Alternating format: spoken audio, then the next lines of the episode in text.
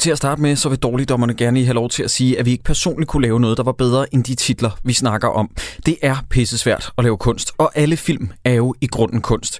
De film, vi snakker om i den her podcast, er bare virkelig, virkelig, virkelig dårlig kunst. Dårligdommerne. Dårligdommerne. Dårligdommerne.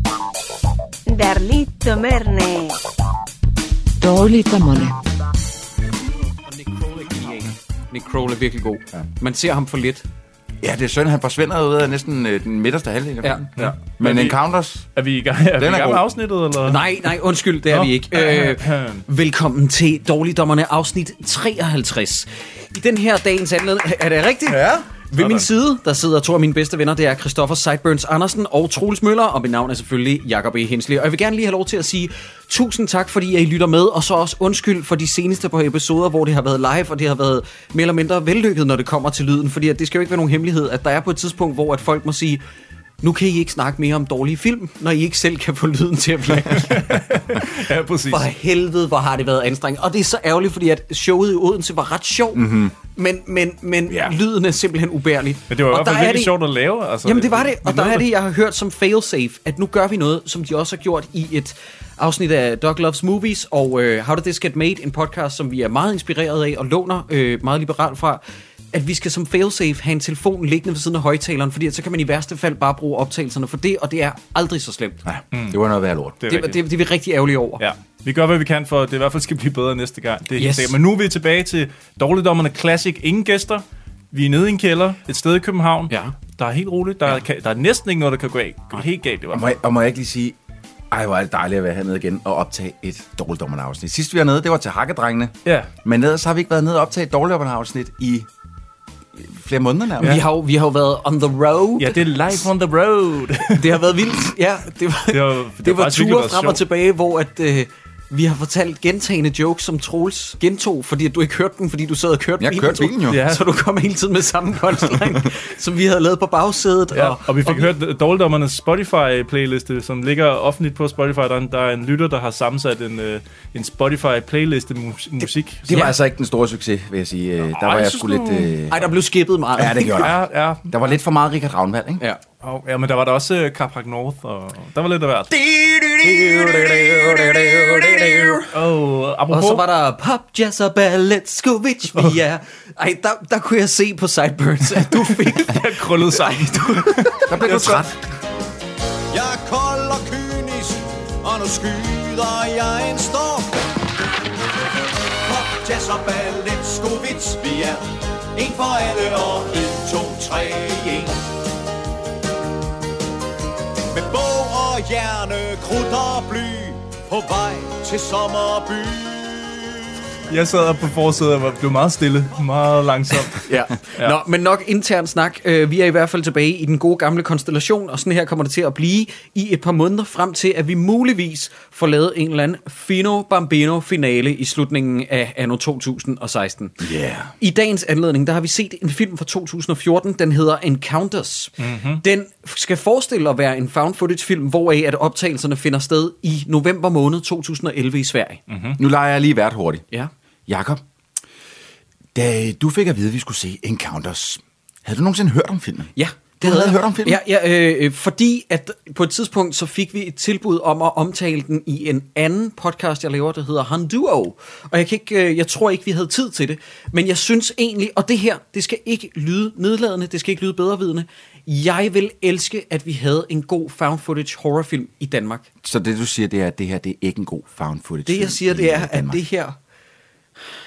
It totally redeemed itself. Det her, det er den gode found footage horrorfilm, vi alle sammen er lidt efter. Ej, den er virkelig... Prøv at høre. Sideburns skrev noget til os forleden på vores Facebook-tråd, som vores interne Facebook-tråd, som jeg havde nøjagtig samme oplevelse.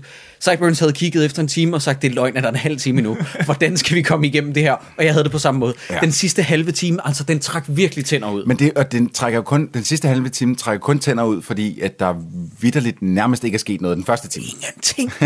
Ingenting. Men jeg synes, at det her, jeg vil sige det sådan, at der er jo relativt få danske gyserfilm, og der er ikke så mange, der tør satse på det, og jeg har alligevel på en eller anden måde lidt respekt for, at nogen kaster sig ud i det her projekt. I dag skal vi bare lige tale om ja, om det lykkedes. Og jeg faktisk vil sige, inden vi gik i gang med den, der glæder mig enormt meget til at finde ud af, hvor den lå på barometeret, den her, fordi den kunne jo svinge hen imod, den overraskede os positivt, det kunne også være, at den floppede fuldstændig, det er jo noget, vi skal finde ud af. Altså, jeg kan lige så godt komme med den kontraudmelding. Den overraskede mig faktisk positivt. Jeg synes, at den har næsten alle ingredienserne til at være en god film. Den har bare, der er bare 45 minutter for meget. Ja, jamen det er nemlig det. Og jeg sad også og tænkte, hvor er det ærgerligt, at den ikke er kortere og lidt mere velspillet, fordi at 40% af tiden, der sidder jeg og tænker, hvad er det? Jeg kan lige lugte, der er noget godt på vej. Ja, ja. Og jeg synes faktisk, den leverer i 2-3 scener, men for helvede, hvor er der bare for langt mellem snapsene. Ja. Og Seidburns, jeg bliver lige nødt til at give dig en mundgokker, fordi jeg kunne ikke være mere enig. Der er for få gyserfilm i Danmark, og vi har talt om det gentagne gange. Der er ingen, der tør satse på det længere, og vil jeg bare ønske, vi havde flere slags. Lige præcis. Så når det er sagt, så vi går i kødet med en, skal vi kalde den i den gode ende af amatørproduktioner? Kan man tillade sig at gøre det? Kim Scotte kalder den jo ikke bare low budget, men ultra low budget. Ja, og det er en film, der mig bekendt kostede rigtig meget blod, sved og tårer ude i de svenske skove. Så vil jeg bare lige hurtigt sige, at så er jeg imponeret. Altså hvis den virkelig har været ultra low budget. Men det har den. Så er jeg imponeret over billedkvaliteten. Den har, lad mig sige det sådan her på den her måde, den har fået 0 støtte af nogen som helst overhovedet, og at han måtte, jeg tror instruktøren han ventede så lang tid på, at det der udstyr, de kunne bruge, blev så billigt, at han selv kunne have råd til at købe det. Og så bagefter, da filmen var lavet, der fik han støtte af DFI til at markedsføre den. For prøv at høre, altså den er pænere end en side, hvad hedder den, levering, aflevering, to rykker en aflevering. Jamen, den er pænere, to rykkerne. Den er Madsens B. Den er pænere end Kollegiet, som lige kom op i vores feed igen. Ja. Den er pænere end en Slim Slam Slum. Mm-hmm. Ja. Den er pænere end næsten, altså den er pænere end 80% af de film, jeg har set. Den er pænere end Flænset. Den er, jeg lagde mærke til, og nu beklager, hvis det bliver lidt teknisk, jeg lagde mærke til framingen i mange af skuddene. Mm. Som er, altså, noget er perfekt. Mm. På trods af, det er sådan found footage-agtig stil, så ligger de fleste billeder sådan nogenlunde i det gyldne snit, og altså, håndværket er sgu for det meste af tiden i orden. Og så skal du sige, at den er instrueret af en klipper, altså en mand, som egentlig reelt set klipper film normalt. Så er det ham, Anders something? Hvad fanden er det nu, han hedder? Det kan jeg ikke engang huske. Jo, han hedder Anders selv, og det er lidt ham der skuespilleren, der skal gøre det ud for at være Anders. Ja, men er det ikke ham? Nej, det er ikke ham. Nej, fordi at ham instruktøren sidder faktisk på forsædet i bilen i starten. Det er en rigtig instruktør. Og så forsvinder han ellers ud af filmen. Ja, jeg forstod faktisk ikke, hvorfor han blev af. Ham og damen, der sidder ved siden af, hvad bliver der der? Fuck, okay. Der var lige noget, der går op for mig. Hvis de har haft en chauffør på, der kørte dem derop, så har han selvfølgelig kørt væk igen, for jeg sad og tænkte på et tidspunkt, så glemmer de en GPS. Så tænkte, hvorfor går I ikke bare tilbage og fucking henter den? No. Men det er jo fordi, at chaufføren har kørt med bilen igen. Okay, men det forklarer filmen altså ikke. Overhovedet ikke. Nej. Men nu skal vi ikke... Ved, altså, fordi, Jacob, det virker lidt som om, du ved noget om, hvor hård den her produktion var. Er det et fakt, du vil smide heroppe i starten? For jeg har også lidt om... Nej, fyr løs! Okay. Der sker det på et tidspunkt, den foregår uden skov. Og det her, det har virkelig været en virkelig hård film at lave, den her. Instruktøren bliver nødt til at lægge sig på et tidspunkt i skovbunden for at spille et lig. Der optræder et lig på et tidspunkt. Ja, det er VHS-filmen der. Ja. Og der skal han ligge et stykke tid, fordi de skal tage den flere gange. Hvad sker der? Han bliver selvfølgelig bidt af flåter og tæger, eller en af delene, og for borrelia. Ja. Og jeg tror, de sidste 10 dage af filmens produktion, der svæver han nærmest mellem liv og død, og bliver så indlagt, og er faktisk ved at dø. Han får det, der hedder Lyme disease, og lever i 10 dage og svæver mellem liv og død. Det er også, det er frygteligt. Jeg tror, det er også det, man kalder på den godt gammel dansk hjernehindebetændelse. Ej, hvor er det frygteligt. Præcis. Og så blev crewet også berøvet på et tidspunkt, har jeg læst. Jeg ved ikke så meget mere om den historie, men hvis nogen, der lytter til det her, kender historien bag, at holdet blev berøvet bag kamera, så vil jeg egentlig gerne, fordi alt foregår ud i den der skov, så hvem kom og stjal fra dem? Greetings, citizens of Earth. We are Pandoras. We have come into possession of some disturbing confidential footage.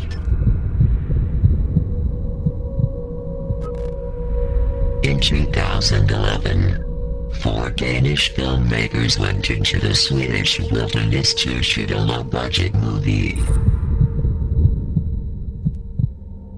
6 days later, they were reported missing and the search was initiated by the Swedish police. The Swedish police called off the search after just 10 days.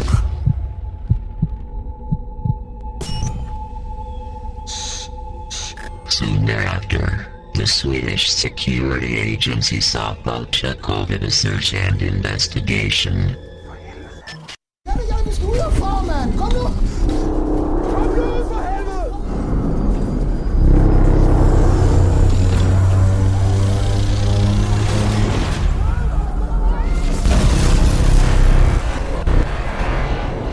Genremæssigt fik vi sagt, at det her det ligger så op af det, man kalder Nordic Twilight. Jeg ved ikke, Jacob, du ved vel faktisk en del om, har I ikke snakket om det i Handue på et tidspunkt i forbindelse med Når dyrene drømmer? Når dyrene drømmer, ja. Hvad har vi ellers haft her i Norden? Fordi, altså, tæller troldjægerne? Ja, det gør den. Tæller dødsnø? Ja, det synes jeg også. Ja, det kunne man også godt. Og så lad den rette komme ind, ja. Selvfølgelig. Ja, det er jo, her i Norden har vi lige haft sådan et lille boom af...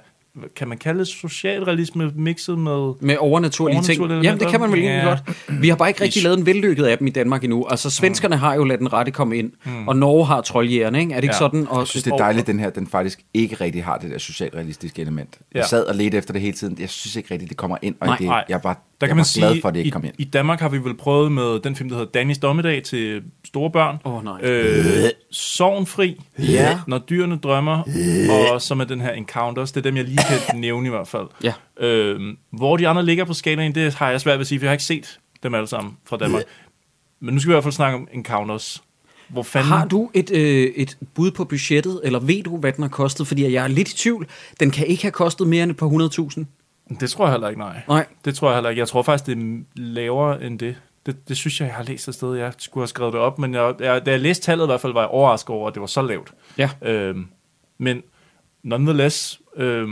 jeg tror faktisk først, jamen de fik først penge, da de skulle markedsføre filmen. Det er rimelig hardcore betingelser. Ja, det må man sige, og jeg kan huske, at markedsføringen handlede om, at det var sådan noget med, at overalt er der blevet rapporteret de her høje lyde. Lige om lidt, så kommer der Encounters, og jeg kan også huske, det var noget med, at han var i Godmorgen Danmark, og han prøvede ihærdigt, og vi kan ikke understrege nok, det piner mig lidt, at vi skal kaste os over den her film, for den er ikke særlig god. Men jeg kan godt lide ideen, jeg kan godt lide hjertet. Okay. Producerne vil gerne takke de efterladte. Den der starttekst, den skal skride helt af helvede til. Og jeg kan lige også godt sige med det samme. Det irriterer mig lidt. Jeg kan godt forstå, at man gerne vil lave en Blair Witch-agtig film, men det begyndte at irritere mig 10 minutter ind i filmen, at de skriver til at starte med, at det her det er en found footage-film, og det var, den er blevet leaget, og ja. Fordi så ved jeg, okay, alle hovedpersonerne dør. Der er ikke nogen, der overlever. Ja det kan man sige. Det irriterer mig sgu lidt, kan jeg mærke. Altså med Blair Witch, det var den første film, der gjorde, hvad den gjorde. Så der var det på en eller anden måde, okay, men this day and age, der irriterer det mig sgu. Ja, men jeg ved det godt. Jeg tænkte faktisk det samme med den nye Blair Witch-film, hvor det jo ikke nødvendigvis betyder, at de er døde, det der sker med den filmomtagelse, grunden til, at den bliver fundet. Men det er meget definitivt i starten af den her film, og det er sygt irriterende. Det er det, fordi nu så sidder jeg bare og venter på, hvornår sker det? Jamen, det er hvornår rigtigt. Jeg tror, det en efter en, stille og roligt. Måske også generelt, at den almindelige filmforbruger er begyndt at kunne læse de der found footage-film alt for nemt. Altså, hvis vi forstår, hvad jeg mener. I midt-90'erne, der var det meget nyt at overhovedet tænke de her tanker. Ja, okay, jeg ved godt, at Cannibal Holocaust gjorde det helt tilbage i 70'erne, tror jeg, det var. Men den her film, altså, det er ligesom, den spiller for meget på klichéerne, så man bliver sådan lidt tilbagelænet og sådan lidt, jamen, det havde jeg egentlig lidt forventet. Vi ved godt, hvad der skal ske, jo. Ja, og de bliver også ved med at nævne Blair Witch. Det er filmens egen fejl. De siger også på et tidspunkt, Blair Witch-ideen er meget sjov, men den er bare ikke særlig godt udført. Hey, Encounters, den her idé er ikke særlig sjov, og den er lortet udført. Det er med i mit supercut, det der. Fordi jeg kom til at tænke på adskillige Handue-podcast, fordi I nævner tit det der med, når de i filmen refererer til den bestemte genre, som filmen er i, eller et eller andet, og så siger, at det er ikke særlig fedt. Hey, det er dumt at gå ud og sige sådan noget, når I selv er lort. Ja, det er rigtig farligt. Hvor vi så sidder her og siger, at andre ting er lort, og laver lort på samme tid. Der kan man så sige, Nå, men vi møder de her, fire mennesker? Der sidder på bagsædet af den bil. Ja, de er fire, minibus. Men de er egentlig 6 mennesker, ikke? Jo. Fordi der er 6 mennesker inde i bilen, men det er kun 4 af dem, man følger hele filmen igennem, og som man nogensinde overhovedet bliver introduceret til. Ja, chaufføren og medpassageren på forsædet, dem hører vi aldrig og ser aldrig igen. Det er altså som sagt instruktøren selv, der blev nødt til at sidde i bilen, for at han kunne personinstruere de her 4, der sidder på bagsædet i minibussen. Der skulle han nok have koncentreret sig lidt mere om at personinstruere, end at køre bilen. Ja. Nej, men han sidder jo på passagersædet op foran. Nej, det er ham, der kører bilen, ja. Nå, okay. Og det er netop, som Troel siger, jeg forstår heller ikke, hvorfor man har lavet den prioritering. Nej, det er rigtigt. Det har du faktisk lidt ret i. Måske han ikke kørekort, ham den anden, der sidder på siden af, eller hende. Eller, ja, det er meget mærkeligt, fordi også igen, jeg kan godt se, det er praktisk. I stedet for at skulle køre det op i to biler, så putter man alle ind i én bil, og så kan man både instruere og køre på samme tid. Men som seer stiller man enormt mange spørgsmål til, hvem er de? Hvorfor siger de ikke noget? Hvorfor får vi aldrig lov til at møde dem? Og hvorfor er de pludselig væk? Ja, en blå luft. Så er det bare væk. Og så er det også, at der sker sådan noget. Nu spiller jeg det her supercut. Fordi at, nu har vi nævnt ham, Fjord. Ja, Fjord, som er kameramand og klipper. Og er røvirriterende. Og som hedder Fjord i virkeligheden også. Ja, det gør også. Ja. Og nu hører vi lige... det er et supercut, jeg lavede inden for de sådan, første kvarter af filmen, hvor man bare hører lille cut af alt det lort, han siger. Mm-hmm. Alex, prøv lige at tage kamera og filme med, så kan du nemlig klippe i det. Så giv mig det. Det ligger om bag. Anders, hold kæft, nu laver jeg bag om kameraet. Janne, nu laver vi det. Janne. Ja, kom. Sig noget. Fortæl om dig selv. Kom nu bare. Der er ikke nogen, der gider at høre på det der pis. Du er skuespiller, der har lavet kortfilm og reklamer. Hvad mere? Nu er det pis. Hvor gammel er du? Hvor er du uddannet fra? Nå, så er det dig. Har du gået på balletskole? Han bliver ved. Anders? Jamen, vi skal lige. Hvad er der? Men det er dig. Ja, hvad er mig? Ja, hvad er dig lige præcis? Du skal sidde stille. Jeg skal ikke latterlig, mand. Hvad fanden skal jeg? Du skal sige det samme, som jeg lige sagde. Hvor gammel er du? Jeg er instruktør for filmen. Jeg er 35. Ja, kan du ikke sætte noget musik på? Nej. Hvad? Snakker lort hele tiden. Anders, kan du det her filme? Jeg er på fisk. Du vil da gerne have ordentligt behind the scenes, vil du ikke? Nej, jeg sidder og spiser. Vi er kun nået til restauranten. Ja, det tror jeg da også. Du kan blive en god kamera-ass. God joke. Resten kamera-ass. Hvad med den? Er den ikke meget uhyggelig? Blair Witch. Jeg synes, ideen er meget sjov, men den er bare ikke ordentligt udført. I just want to apologize to my ex-boyfriend. I'm so scared. Så spytter I det der kamera. Ej, slap nu af. Hallo, slap af. Det er dig, der har købt en anden rejselagsbøger til mig, ikke? Det er ulækkert, det der. Okay, den scene kan vi lige så godt tage nu. Det er fandme, må jeg lige indskyde, det er fandme sjovt at høre ham klippet sammen. Man kan også kun høre de andre sige, hold nu kæft, Fjord. Ja. Hold nu kæft. Jamen, han er så insisterende i alt, hvad han gør, og alt, hvad han siger, at man kan ikke undgå at bare komme, altså, at sidde og tænke, jeg håber, du dør først. Ja. Men det er jo det, der er problemet, og lad mig lige sige to ting i den forbindelse. For det første, han hedder Fjord, i virkeligheden Christian Fjord, mener jeg. Så når vi sviner Fjord, så er det hans skuespillerpræstation, det er ikke ham som menneske. Mm. For det andet, så vil jeg også gerne lige have lov til at sige, at hvorfor insisterer instruktøren på at give mig så øretævenbydende en hovedfigur? Fordi det er jo nærmest ham, der er hovedpersonen til at starte med. Jeg har et bud på. Jeg har også et bud, men du kan ikke... Altså, hvis jeg skal drage... Nu er det jo Halloween-måneden her, oktober, hvor vi... meget rette faktisk har fået kollegiet op, kan man høre, også nu. Og vi har et afsnit ud om sekten med dårlig kvalitet i lyden. Men i hvert fald, for at trække de der horror-paralleller. Texas Chainsaw Massacre har den her whiny man i rullestolen, som er let og overvægtig. Det kunne være, det var derfor. Fordi han er også på slæb i sådan en minivan, som er lidt belastende. Men ham stoner-typen, som hvis man følger de der klassiske horror-konventioner og arketyper og sådan noget, ikke? Det er vel egentlig Fjord, der gør det ud for at være stoner-typen. Ham der, der skal... bevise, at han kan et eller andet. Ja. Og hvis jeg fører den over i en anden found footage-film, som jeg garanterer jer, denne her har skævet til, så tænker jeg naturligvis på Cloverfield. Ja, lige præcis. Det er T.J. Miller. Hvor T.J. Miller bare var så charmerende. Ja, lige præcis. De har prøvet at ramme T.J. Miller. Det er 100%. Kunne det være, det er jo derfor også, at der på et tidspunkt dukker noget, der minder om et kæmpe rumvæsens monster op? Ja. Det kunne det sagtens. Det kan vi tage på det tidspunkt. Jeg tror nu, eller det har jeg også kunne læse, men jeg synes, man kan gætte det ud fra den her lidt, når man fornemmer, at der er en lille smule The Thing over, hvem er den onde, bare for at name-droppe flere film, og så Invasion of the Body Snatchers. Ja, 100% den. Og så selvfølgelig Blair Witch, og Paranormal Activity.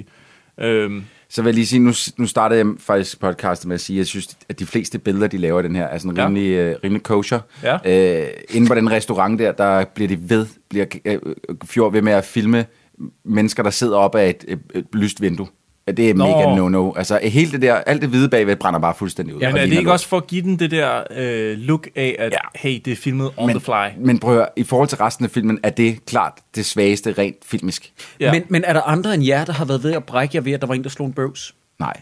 Så skulle det være, fordi den lugtede dårligt, men hvor hurtigt er den? Det er jo ikke sådan en lyshastighedsbøvs. For det ulækkert. Jamen, det virker altså som noget impro-skuespil, der simpelthen er gået for hurtigt. Og jeg vil også gerne lige have lov til at sige, var der andre end jer, der havde lyst til at slukke filmen, da Fjord han sagde, Aliens, eller slutter Alien, det er en sci-fi. Nå, okay, så det er ikke en gyserfilm. Vi skal bare lige have det fastslået. Yes. Så Alien er overhovedet ikke en gyserfilm, det er kun en sci-fi. Han er en god filmnørd. Okay, nå, godt. Det er skide godt. Hvad hedder det? Fjord, han gør jo så det, at han, og det ser man ikke rigtigt, men man hører ham snakke om det og vise det til nogle andre. Han filmer en skuespiller og en skuespillerinde, der er med her. Nej. Snakker du om, da de knipper? Jamen, han har jo lavet en lille snas, en lille film af... Nej. Det er, fordi at de har lånt kameraet for at øve sig, så Alex, som er den ene skuespiller, han har filmet dem knip. Ja, så det var også sådan, jeg forstod det. Så de har... Okay, så der er to skuespillere med i bilen. Der er en skuespillerinde og en skuespiller. Der er Alex og Janne. De har lånt kameraet og øvet sig, men så er de også... De har skulle øve sig på scenen, de skal op og optage, men så de kom til at knippe. Så snublede han, og så landede han oven på hende. Det var midt under en skuespillerøvelse. Jeg skal til at være skuespiller. Og så har de givet kameraet tilbage igen til Fjord med den optagelse. Jamen, jeg ved det ikke. Hvornår har de haft tid til at knippe, og hvorfor har de brugt produktionsudstyr til at optage den en nærmest pornofilm? Altså, jamen, det kommer så out of left field, især fordi man har ikke set den på noget som helst tidspunkt, har nogen som helst kontakt, hverken verbalt eller hvad hedder det? Fysisk? Ja, fysisk kontakt. Ja. Nå, men nu er de knippet. Ja. Okay. Ja. I det hele taget, så det der med at bruge det udstyr, man har tænkt sig at skyde en kortfilm på, og så bruge det til bare at skyde i alle retninger. Hvor har det kameraet været henne nu? Hva? Jamen, altså, de filmer alt på vej op til at skulle filme den film, de egentlig skal filme derop. Fordi deres mål er at komme op i skoven, op i Nordsverige, og så filme en kortfilm. At så bare filme på vejen op, det virker også meget... Jeg ved godt, de siger kort sådan, ej, lad nu være med at filme og sådan noget, men... Det er tilbage i kameraet, Pølle. Men hvordan kan Alex ikke vide, at han havde optaget det? Fordi at det bliver vist bagefter. Jamen, han må have slukket kameraet på et eller andet tidspunkt, da han har afleveret det tilbage. Det giver ingen mening, men med V.2 han siger på et tidspunkt, undskyld Janne, det var sgu ikke meningen, at der var nogen, der skulle se det. Nå, okay. Men ikke nogen, der skulle se det? Hvorfor optog det så? Men punkt 2 på listen over, hvorfor Fjord han er verdens dårligste såkaldte filmnørd, det er, at han siger, Stanley Kubrick bruger det ret meget i sin film. Han bruger det ikke ret meget, fordi han er ret meget død, og det var han også i 2011, hvor den her film skal forestille. Du ville gerne have haft den i datid. Okay, nu er du også bare grammar-nazi. Du har brugt 2 minutter på det logo, det er det eneste sandfærdige, der har sagt i filmen indtil videre, hvor de snakker om, at Encounters-logoet, der faktisk en, der siger sarkastisk noget med, odet er da lidt større. men det er også igen det der, man ser logoet for filmen, de skal op og filme, men det er samtidig også logoet for den film, vi sidder og ser. Ja, jeg skrev på et eller andet tidspunkt, at er der noget mærkeligt, at filmen hedder Encounters, og den film, de skal lave inde i filmen, hedder Encounters. Jeg synes, det er sådan lidt for... Jamen, du sendte os også en viral marketingskampagne for den her film forleden, Sideburns, hvor der stod, at det var af det her anonyme hackerselskab, der ikke hedder Anonymous, der hedder Pandoras. Og det er bare sjovt, fordi at filmen lægger ud med at sige, at det var Anonymous, der lækkede det, men de havde alligevel ikke nok til at lave det, som om det var Anonymous til den virale marketingskampagne. Det virker bare super half-assed. Ja, men i hvert fald gå den ene af vejen, ikke? Ja. Tænker, det er lidt mærkeligt at læse så det. Så hedder hackergruppen Pandoras også i filmens verden. Ja, det kunne man jo have gjort. Ja. Det ville for eksempel være det ville have reddet lige nøjagtigt det der. Ja. Tror I, at instruktøren har hørt Dårligdommerne nogensinde? Nej, det tror jeg ikke. På en eller anden måde håber jeg heller ikke, altså, fordi det er sgu næsten synd for sådan en mand, der har været næsten døden af. Nej, men prøv, jeg skal fortælle jer hvorfor. Fordi han er jo en af de eneste nogensinde af de filminstruktører, hvis film vi har set, som har... for noget som helst teknisk korrekt.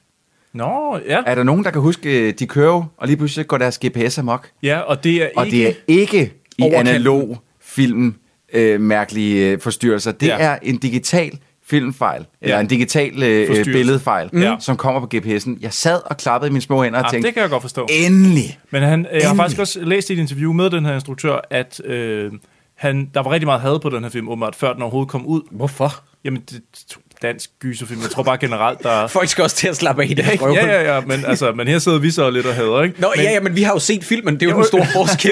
Det står, hvad fuck laver du, mand, dit røvhul? Jeg har lavet en gyserfilm, jeg håber, du dør. Har du selv betalt for den? Har du brugt mine penge? Nej, jeg har selv betalt. Fuck dig! Ja, præcis. Var du ved at dø af den? Ja, det var jeg også. Fuck dig!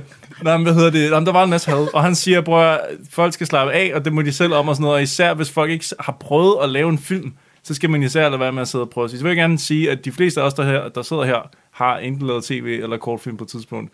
og være med på at spille film, og derfor så... Vi har en stor respekt for, hvor svært det er. Kæmpe respekt, for det er pissesvært at lave det her. Det er også derfor, vi sidder og laver podcast om det, i stedet for at lave film. Jeg har også rimelig stor respekt for, at han fik borrelia, det er også rimelig svært at få. Jeg ved ikke, hvor svært det er for en. Tror du, han har kastet skovbladet op i hovedet? Kom nu! Come on! Come on! Men der, hvor vi er, hvor GPS'en fejler, der vælger Fjord at stige ud af bilen, fordi han skal pisse. Og hvad gør man altid, når man skal ud og pisse i skov? Så tager man kameraet med. Ja, så tager man kameraet med og lader det køre og filme, og man formår at knappe sine bukser op og stedfilme. Og så filmer man hen i de retninger, hvor man hører lyde sådan. Og så skal man... Og så... Altså, jeg kan ikke lade være med at tænke på, hvorfor har han det kamera med, og hvad havde han tænkt sig at filme på det? Og så begynder de at lave de jo den samme joke, som de altid laver, hvor de lader som om, de kører fra ham. Ja. Hvorfor er det, han har så travlt med, nej, nu kører de fra mig, så han når engang at trække bukserne op, mens han løber efter dem. I den der fucking restaurantscene, ikke? Der har vi lige hørt, at instruktøren har brokket sig som sindssyg over, hvor meget udstyr han har købt. Ja. Så... Det filmen prøver at fortælle mig, det er, at Fjord så er bange for at blive efterladt i den der skov. Ja, på trods af, at han har et kamera, som har altså uden tvivl kostet flere tusind kroner, som instruktøren 100% ikke vil af med. Ja. Men altså, hold nu op. Ja. Ja. Jamen, jeg købte heller ikke et øjeblik. Tror han oprigtigt talt på, at de vil forlade ham? Det er simpelthen for naivt. Han har så travlt med det. Jeg havde super mange problemer med den scene. Også ikke mindst, fordi jeg troede ikke på, at Fjord han var dum nok til at tro, at han ville blive efterladt. Jeg troede, han var dum nok, men ikke til at blive efterladt. Ja, nej, lige præcis. Men der er også, apropos dum nok, der har jeg skrevet, nu har jeg simpelthen fået nok af Fjord. Han er 100% retard og nedtur. Det er noget med, de snakker om, at der kun er én streg tilbage på kameraet, og så siger han, ja, det var også det, du viste med din pornofilm. En lille streg som reference til Jannes Podandar, går jeg ud fra. Nå, nej, jeg tror, det var Alex's lille tidsmand. Nå, jeg troede, det var hendes streg. En lille bitte weenie. Men siger man nogensinde streg om en pikkemand? Streg i luften? Altså, det vil være sådan, jeg kategoriserede din pik. Jamen, det er da rigtigt nok, men udover min. Men det er jo også, fordi min er exceptionelt lille og tynd. Pensilpikken. Ja, men de fleste, altså gennemsnitspikken, vil jeg jo ikke, altså der vil jeg bruge streg som at beskrive en kvindes kønsbehov. Jamen han siger, altså at det er Alex, der ligesom begynder at banke løs på ham. Ja. Så det er derfor, jeg forstår det som værende. Det er lige gået op for mig nu, at vi snakkede lidt for længe om det her, og lad os prøve at komme videre. Okay, de kører ned ad vejen, Fjord kommet ind i bilen igen, og nu sker der noget, der er super, super vigtigt for plottet. Det ville ikke kunne have været den samme film uden det her. Der står en mand ude på vejen. Nej, ja. Der har de set Invasion of the Body Snatchers, ikke? Jamen jeg generelt bare... Midsommer. Men alle film med unge mennesker, der kører igennem en skov i en minivan, så skal der stå en ude på vejen. Og det er jo den ene halvdel af mændene fra ABBA. Og jeg gider ikke. Det ligner jo mændene fra Bjørn fra ABBA, som står i militæroutfit med det der latterlige tjavsede svenskergarn og kigger bøvet på dem. Men der går, altså de stopper op, og så går der lige præcis et kvart sekund, før alle bilen sidder og siger, hvor er klam, mand, er du sindssygt, hvor er klam. Prøv lige... Chill the fuck out, dudes. Rolig. Men altså, hvad sker der så? De kører udenom ham og kører videre, og det var så egentlig det, der skete. Men der kommer et callback. Jo. Der kommer et callback, men det kommer vi til. Er det det værd, Troels? Ja. I don't know. Jeg siger bare, der kommer...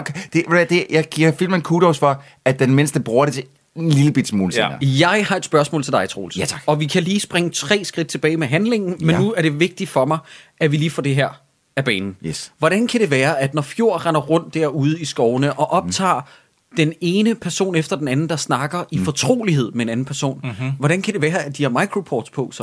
Og nu skal du høre her, fordi det forstår jeg heller ikke rigtigt.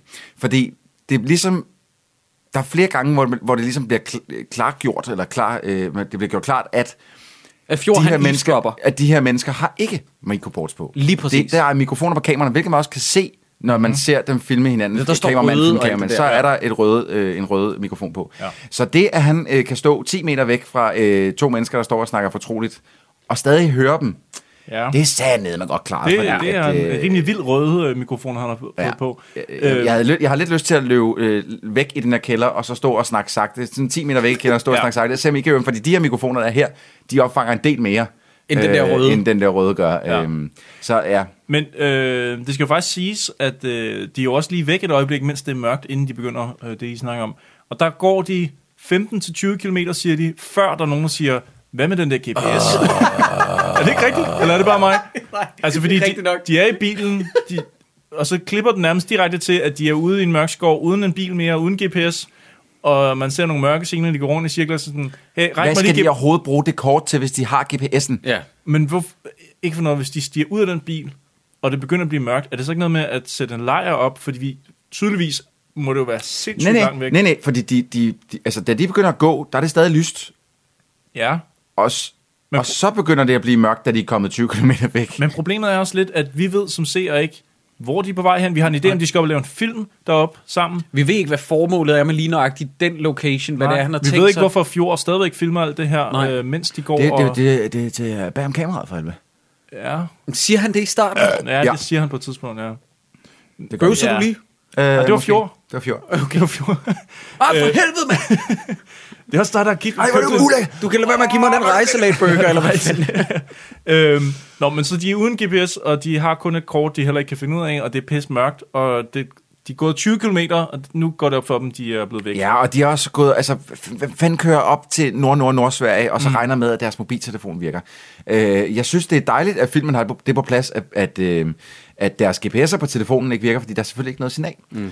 Og telefonen, de kan ikke ringe op til nogen, fordi der er ikke noget signal. Det synes jeg er dejligt. Apropos telefoner, på et tidspunkt så prøver Fjord at lave en joke, som han indbruger, og det er en reference til den trøje, som Alex han har på. Så siger han, hey forresten Alex, Sara Lund, hun har prøvet at ringe, fordi hun gerne vil have sin islandske sweater tilbage. Og der vil jeg bare gerne sige til Christian Fjord, at det kan man ikke, der er optaget, fordi at 80'erne har prøvet at ringe for at få den joke tilbage, om at ringe til årstaller for at få ting tilbage. Det er simpelthen verdens ældste lortejoke. Jeg gider ikke høre på det længere. Jeg tror, en af vores favoritgæster, Nikolaj Stockholm, vil sige, at som fagmand, så var den joke ikke sjov. Så var den ikke sjov. Nej, det er rigtigt. Jeg ser bare lige her i mit manus, jeg har noteret, at når man er ude og skal filme en film, det er målet at være derude for at lave en kortfilm, er det så ikke... lidt åndssvagt at bruge alt det batteri også på. Mm. Altså, fordi jeg ved bare, at det er så fucking svært at oplade noget igen, når du først er derude, så at du skal jo spare alt batteriet, så du har det deroppe. Han er så lemfældig med de batterier. Ja, konstant og hele tiden. Alle kameraer er tændt, konstant og hele tiden. Ja. Da de overnatter ude i skoven der, så står han op næste morgen, fordi han har jo hørt den der lyd om natten også. Mm. Så står han op næste morgen, åbner sin laptop, med footage, kører af og sådan lidt. Ved du, hvornår du kan lade op igen? Vi har ikke nogen generator med. Nej, præcis. Super lemfældigt. Det er så heldigt, og nu ved jeg godt, jeg springer lige frem, at de finder et hus senere, fordi så siger han, nå, fedt nok, skal vi også lige sætte batterier til at lade op. Det var fandme kan vi heldigt. Det? Ja. Hvad har du tænkt at gøre uden? Altså... Jeg tror, det er det, at man i menussammenhæng kalder convenient. Ja, det må man sige, men jeg vil dog sige, at det er mere realistisk end den der trailer, jeg har set fra Nintendo Switch, hvor jeg sad og tænkte, nøjagtigt det samme. Altså det er som om, at det er Fjord, der styrer den Nintendo Switch. Der er bare ikke i nærheden af noget opladning på noget tidspunkt. Ja, fordi den nye Nintendo, der er vi ude i, der er 4 enheder eller noget, der skal oplades, ikke? Der er detachable controllers. Vi skal snakke lidt pænt, den ser pænt sved ud. Ja, men de skal også bare lige huske at understrege, at de har en strømforsyning med. For jeg bliver så irriteret der, hvor de er sådan ude på skatebanen i den der reklame, hvor de bare lige whipper deres Nintendo Switch frem, hvor jeg bliver sådan helt nervøs på deres vegne. Hvad nu hvis batteriet går midt i deres spil? Ja, det er også rigtigt. Nå, hvor fanden... Jo, instruktøren blev lige spurgt om et spørgsmål. Vil du ikke lige svare til kameraet her? Og så sparker han til en gryde eller sådan noget. Han bliver meget hurtigt sur. Ja. Er det Anders der, som... Han er lidt frustreret på det her tidspunkt. Ja, han er sgu lidt sur. Jeg tror, det er, fordi de ikke i løbet af de der... De kan ikke finde den fucking sø, de skal finde. Ja, præcis. Ja. Og det var, fordi der var nogle fjelle eller sådan noget lige ved siden af, og det synes han bare var enormt billedskønt. Men der er en sø lige ved siden af, og der går hende skuespillerinden. Janne. Ja, og der har vi jo et klip mere. Ja, det kunne jeg godt tænke mig. Men jeg tror faktisk ikke, det er det. Nå, okay. Jeg tror først, så har vi den der scene der, de skal spille. Den har du taget, det er det, du har taget med, Jakob. Nå ja, og det kommer først senere. Nå, det er først senere, det kommer? Ja, det er først senere, ja. Nå, men det er jo fordi, at jeg modtog jeres klip sådan lidt random-agtigt. I see. Jeg afspiller bare det andet. Ja.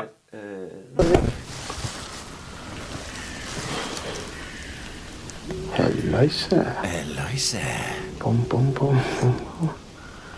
Det er den natur, det her.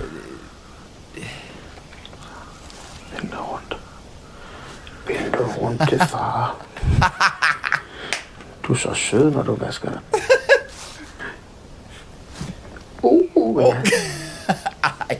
Nej. Flyt dig om det der. Sidder du og filmer i det? Hvad? Står du og filmer i det? Ej, jeg står bare og laver det billede. Nå, skulle du afsætte, altså? Nej. Skulle du lige fjord? Skulle du ikke ud og lave nogle beauty shots eller noget? Ja, jeg har det beauty shots lige her. Jeg går afsted med det. Ja, jeg skal nok. Jeg er tilbage. Ja. For det er simpelthen ikke... jeg ved godt, okay, det er simpelthen ikke måde, man gør det på en produktion. Hvis instruktøren finder kameramanden, filmens stjerne, kvindelige stjerne, stå og vaske sig, så skal den kameramand have en fucking skideballe, ikke bare, det kan du sgu, det er jo Fjord, det er jo afsat, en, jo. Men hvorfor er det sådan, lyder som Bamse fra Bamses billedbog, når han kigger på hende, sådan, du er så fin, når du vasker dig, sådan helt, nej, det er virkelig nasty. Ja. Altså generelt så var Fjord, han er sgu en konge. Men det er sjovt, I siger det, fordi jeg har faktisk skrevet på det her tidspunkt i mine noter, hvorfor er der ingen, der siger til Fjord, at han er et perverst luresvin, der skal 100% fuck af? Men så siger hun faktisk i samtalen efterfølgende, hvor at han har the nerve til at sige, hvis du nu ikke bollede med Alex, kunne du så være interesseret i mig? Og så siger hun, ja, hvis det ikke var, fordi du var så irriterende. Ja, hvor jeg så sådan, det er en meget diplomatisk måde at sige på, at manden er så frastødende. Ja. Men i den der scene, fordi jeg synes... Ja, at hvis hun reelt set godt kunne finde på at være sammen med ham, good for her, og even better for him. Men da han så spørger hende, skal der, fordi hende og Alex har jo knippet, så han spørger hende, skal dig og Alex så have børn? Så siger hun, gå hjælp med, efter lang tids tænkepause, det ved jeg ikke. Nej. Prøv at høre her.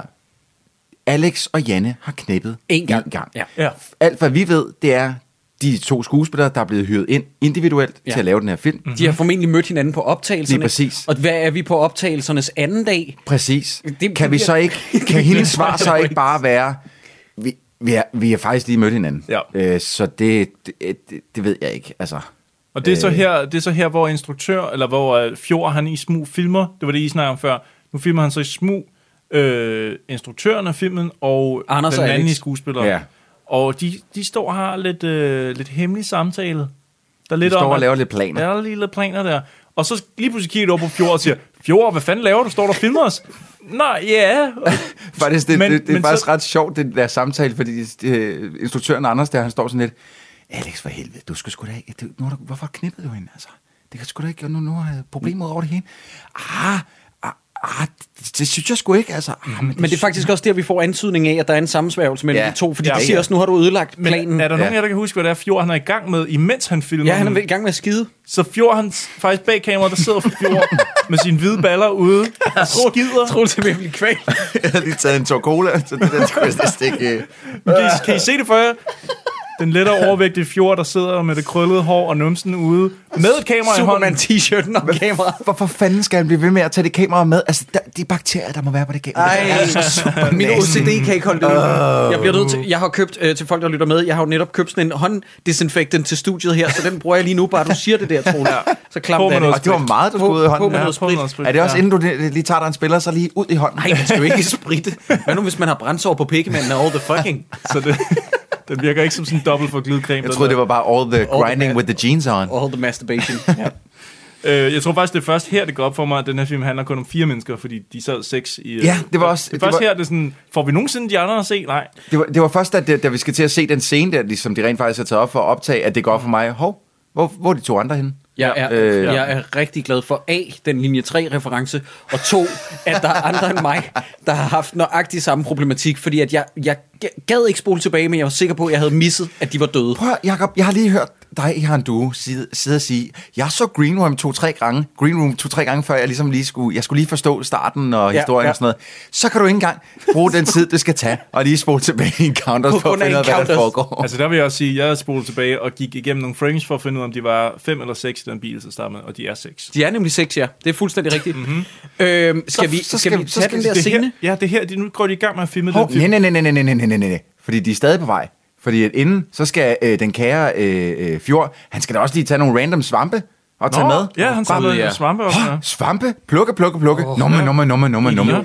Ja, altså igen, vi har ikke fået nogen information om, han ligesom er ekspert på svampe. Og det der, han samler op, det siger bare lige, det er ikke kantereller. Nej, det ser altså anderledes ud. Men ja, okay, så de går i gang med at filme en scene op. Det er den første scene, og den eneste, de nogensinde får filmet i hele den her film, som skal være inde i den her film. Men som vi så også lidt begynder at finde ud af, at det var jo bare en placeholder-scene. Det er jo ikke noget, der skulle blive til noget. Det er rigtigt, men det er lidt mærkeligt, fordi de siger på vej derop, og man ser logoet Encounters, og så ser man... de snakker om logoet Encounters, og de snakker om, at det er en gyserfilm, de skal op og lave. Og nu skal vi høre, hvad det er, de egentlig reelt set indspiller. Og de snakker meget om nærkontrakt af 3., 4., 7. og 8. grad, ikke? Så jeg kunne forestille mig, at han at de har bildt skuespillerne ind, at de laver et periodedrama med rumvæsener. Ja, det må det være. Som jeg har lyst til at se nu, når jeg siger det højt. Fordi når du siger periodedrama, så er det jo fordi, de har jo kostymer på. Jamen. Altså, er der nogen, der kan beskrive, hvad for noget tøj de har på? Okay, nej, jeg kan godt beskrive det. Den her produktion er så doven, både i det meta-univers, der hedder i filmens univers, og så mig som seer, fordi at Alex, han har stadig sin islandske sweater på inden under munkekutten, og det er meget tydeligt. Ja. Han har munkekutte på, og hun har sådan noget, jamen det ligner sådan barok prinsessekostyme. Ja, eller sådan bagnæsseagtig noget grevinde-pis. Men jeg synes faktisk et eller andet sted, at her, der har filmene glemt i øjet. Jeg ved ikke, om vi kommer til at høre det nu, men jeg synes det er jo fordi, at de breaker character. Ja, præcis. Ja. De bryder ud i grin midt i deres replikker ind i den film, de filmer ind i filmen. Skal vi ikke bare tage klippet? Så... Jo. Kan man køre? Værsgo. Jeg ved, han er derude. Søster Maria, der er ikke noget derude. Jeg kan mærke det. Vi får tabt det for sent. Det er alt sammen i dit hoved. Det er ikke virkeligt. Jeg kan høre på dit åndedræt. Du ved, jeg har ret. Det er ikke tilfældigt, at vi er havnet her. Vi skal ikke sove. Han kommer i vores drømme. Der kommer ikke nogen bølle. Undskyld. Fortsæt bare. Maria. Hold nu kæft, Fjord. Hele tiden. Hvad er det? Du må ikke læse det, så dør du. Hvad? Hvis du læser det, så skal du have en anden til at læse det, sådan, så han dør i stedet for. Det er dårligt. Hvorfor ligger der et brev i en skov? Ja, lige præcis. Hvor kom det fra? Det er påske. Okay. Hør. Det er bare vores hund, Maria. Det er ikke vores hund. Hvad er det så? Det er en hund fra helvede. Og der breaker de selv karakter. Værsgo. Det er ret fint. Er I klar over, hvor tungt det der steadicam der? Ja. Nu stopper jeg lige. Ja, vi behøver ikke mere. Men det er jo meget sjovt. Ved I, hvad taglinen er til den her film i øvrigt? Hold nu kæft, Fjord. Det burde det være. Ja. Men jeg... Til gengæld, den er meget sjov. Hvor kommer det brev fra overhovedet? Hvor det kommer fra? Med posten. Det er faktisk meget sjovt. Jeg kan også godt lide det der med, at hun siger, at vi må ikke falde i søvn. Han kommer efter os i vores drøm. Det er Nightmare on Elm Street. Fjord. Hold nu kæft, Fjord. Men hvad er det den dårligste replik? Som jo faktisk er meget sjov, fordi at de optager den jo til filmen, inde i filmen, det er, så bliver du nødt til at dræbe ham, fordi så kommer der en anden, der dræber ham. Hvad er det, hun siger? Ja, hun siger, du må ikke læse det, ellers så skal du læse det op, ellers så dør du, ellers så skal du læse det op for en anden, så han dør. Ja, det er sådan noget. Og hun siger også, hør, og så, det er bare vores hund. Nej, det er en hund fra helvede. Jeg synes faktisk, det er en af filmens gode scener. Det synes jeg også, 100%. Fordi at de spiller ret dårligt. Ja. Jeg synes, han gør sådan en lille bit smule mere umage, end hun gør. Ja. Hun er meget... Men jeg synes faktisk, at det sætter også resten af filmens skuespil... Det hæver resten af filmens skuespil, fordi de dykker med vilje i kvalitet selvfølgelig her, fordi det skal virke... Altså, hold kæft, hvor ser det dårligt, men jeg vil egentlig gerne se den film, de er i gang med. Det vil jeg også, fordi prøv at se, hvor meget guld der var i bare det der minut, som Troels han havde forberedt. Og det ligner faktisk måske lidt af Vikingsakker. Ja. En lille smule af Vikingsakker. Ej, nu min mund løber i vand. Ja. Hvor jeg bliver nødt til at sige, jeg ved godt, jeg gjorde noget dumt til at starte med det her afsnit, det var rose-teknikken i det. Fordi at de sidder og snakker om det der fucking steadicam, som man har købt, som bare er overdrevet sejt, som det er lidt tungt åbenbart. Det har åbenbart været meget rystet billede, da de kom tilbage i posen med det, og skulle sidde med det i posen. Fordi de har lagt motion stabilizer på en del af billederne, så hvis man ligesom ser, når der lige er et billede, der gør sådan her, så wobbler kanterne, de sådan bølger op og ned, og det er sådan noget, jeg får fucking... Det er min OCD, der går amok der, hvor det kan jeg simpelthen ikke holde ud at se på. Det gjorde mig ikke så meget egentlig. Nej, altså, når jeg ved på forhånd, at det er sådan found footage og håndholdt og sådan noget, jeg ved ikke, jeg køber det lidt med... Ja, men det problemet er, at det er, så ved jeg, at det har været gennem noget post. Det er altså, rigtigt, men det var jo de der... det var de der russiske hackere jo. Ej, stop. Dem, som havde hacket for svenske efterretningstjenester. De har jo sammensat den her... De har lige været inde og sørge for, at det ikke ryster. Ja, der var 3 terabyte data, som blev hacket ud af den svenske efterretningstjeneste. Og det er det, du sidder og ser nu. Det er jo sket rigtigt, det her. Sandheden er ikke derude, sandheden er her. Her har jeg skrevet, why should I care? De her folk er så nederen. Vil det ikke være en meget fed idé at få mig til at holde med dem, frem for at hade dem? Så kunne man jo investere sig en lille smule i det her narrativ. Så har jeg også noteret, at på det her tidspunkt, der gik jeg åbenbart ind og så, fordi det interesserede mig mere, Miley Cyrus' Instagram-story, som har interesseret mig mere i den her film, og jeg kan fortælle, at hun er pro-Hillary. okay. i de her dage. Det er en kontraudmelding. Og så har er det, jeg ikke... Er det, Jacob? Det er virkelig. Og så har jeg faktisk først noget, der kommer 48 minutter ind i filmen. Og hvad med er det jer? Rigtigt? Ja. Jeg har det her. Okay, altså, prøv, jeg vil sige, jeg var sgu meget godt. Her begynder jeg at kede mig. Jamen det er ligesom min, på det her tidspunkt der er min hjerne blevet lullet lidt i søvn, fordi jeg ved godt hvad det er, jeg skal til at se, så jeg kører lidt i altså autopilot. Så det er faktisk først sådan, da der er gået en time, at det går op for mig. Den sidste halve time, der videre lidt ikke skete. Ja, lige ved. I'm bamboozled, goddammit. Men altså, jeg ved også godt faktisk, hvad der skete, som tog min opmærksomhed her omkring. Min kæreste sad og så en anden film ved siden af mig, hvor jeg lige pludselig kigger over, og så sidder der en halvnøgen Sisse Bebe Knudsen, tror jeg det var, oven på Tom Hanks. Nå, sad han så Westworld eller hvad? Nej, det er Tom Hanks. Tom Hanks. Er det Inferno? Den hed sådan noget... Nej, den hed... det er en film fra i år, den hed sådan noget med hologram til kongen. Nå, Hologram for the King. Ja, lige præcis. Jo, det er... Hun har en rolle i den, ja. Det var nogle gange lidt mere... Nej, de knaller ikke. Hun sidder ovenpå ham og har taget tøjet af, og så tror jeg ikke, de får det gjort. Okay. Spoiler! De må knalde i virkeligheden, fordi hun er jo også med i Inferno, hvor hun har en mindre rolle, som også er Tom Hanks. Så for satan. Tror I, hun har givet ham en godter? Måske en lille håndspil. Eller en guffer. Ja. Er vi hele vejen derovre? Noget mundgodt måske, ja. Nu sker der det, at i Hey Sisse, could you anal fist me? Hanks. Ej, hvor det tørt. Stop dig selv, Hanks you. Ej, hvor det tørt.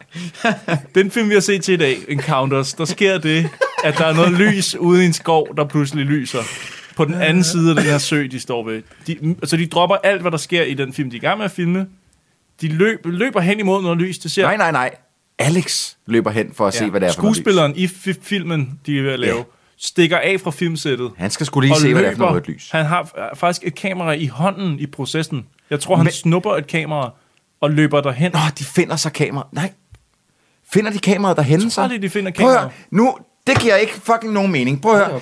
Han tager det er godt, du sidder og snakker nu. Og han er kamerakyndig nok til at slå den over på Night Vision, jo tættere han kommer på. Det Night Vision skal vi snakke om lidt senere, når vi kommer til hytten. Okay.